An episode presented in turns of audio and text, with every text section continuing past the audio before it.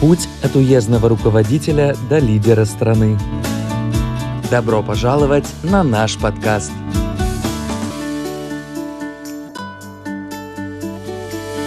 Здравствуйте, дорогие друзья! Добро пожаловать в наш подкаст «Путь». Я его ведущая Джао Цзилин.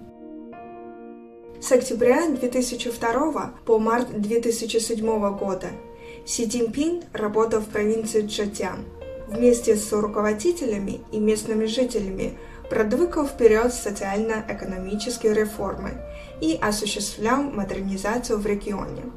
В 2003 году, когда в Джетяне полномасштабно начали создание экологической чистая провинция, уезд Анти выдвинул проект «Живописные китайские деревни».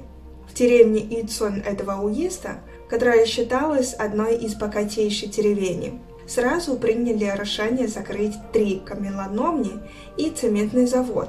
В 90-х годах прошлого века основным источником дохода местных жителей была добыча известняка. Ежегодный доход деревни колебался от 2 до 3 миллионов юаней. Юцун была богатейшей среди всех деревень уезда Анти, но были проблемы с экологией. 15 августа 2005 года Си Цзиньпин, занимавший в то время должности секретаря комитета КПК провинции Чжэцян, приехал с проверкой в деревню Юцон. Он имел возможность пообщаться с местными жителями. Они рассказывали ему об огромных переменах, происшедших благодаря поощрению зеленого развития. Секретарь сельского парткома Пау Синьмин сказал, «Мы приняли решение о закрытии шахт и предприятий, загрязняющих окружающую среду». Почему вы так решили? С волнением в голосе спросил Си Цзиньпин. Как люди будут зарабатывать себе на жизнь? Как будет развиваться деревня? Пау Синьмин сказал, Так дальше не могло продолжаться. Загрязнение воздуха было настолько серьезным, что круглый год в деревне Юцун все было покрыто пылью.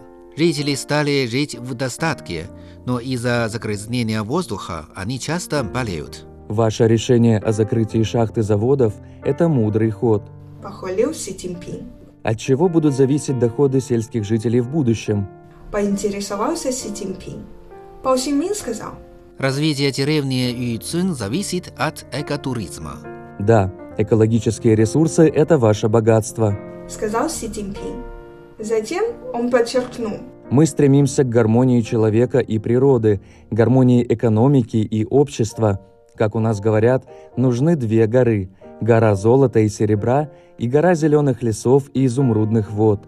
Мы должны идти своим собственным путем с его радостями и потерями. Существуют различные виды развития, но мы должны идти по пути устойчивого развития.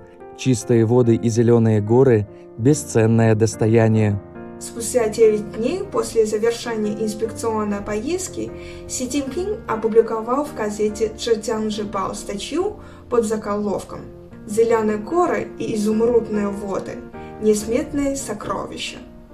Как полагают эксперты, приложение Си Цзиньпина о коре золота и серебра является важной частью для построения экологической цивилизации – которая указывает новый путь существования экономического развития и природоохранной деятельности и направления зеленого развития.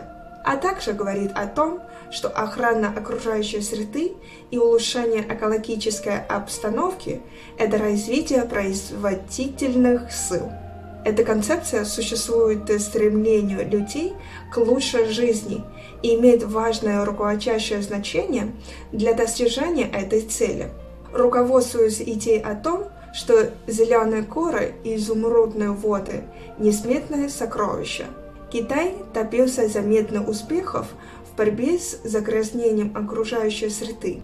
Как сказал Си Цзиньпин, Будь то реки Янцзы и Хуанхэ, озеро Цинхай или река Ярлунг-Зангбо, будь то проект столетия по перебросу воды с юга на север или зеленая карта лесной фермы Сайханьба, будь то юнаньские слоны или тибетские антилопы, все это демонстрирует заботу человека об экологии. Сегодня весь мир является свидетелем того, что Китай стал важным участником и факелоносцем в глобальных условиях по созданию экологической цивилизации.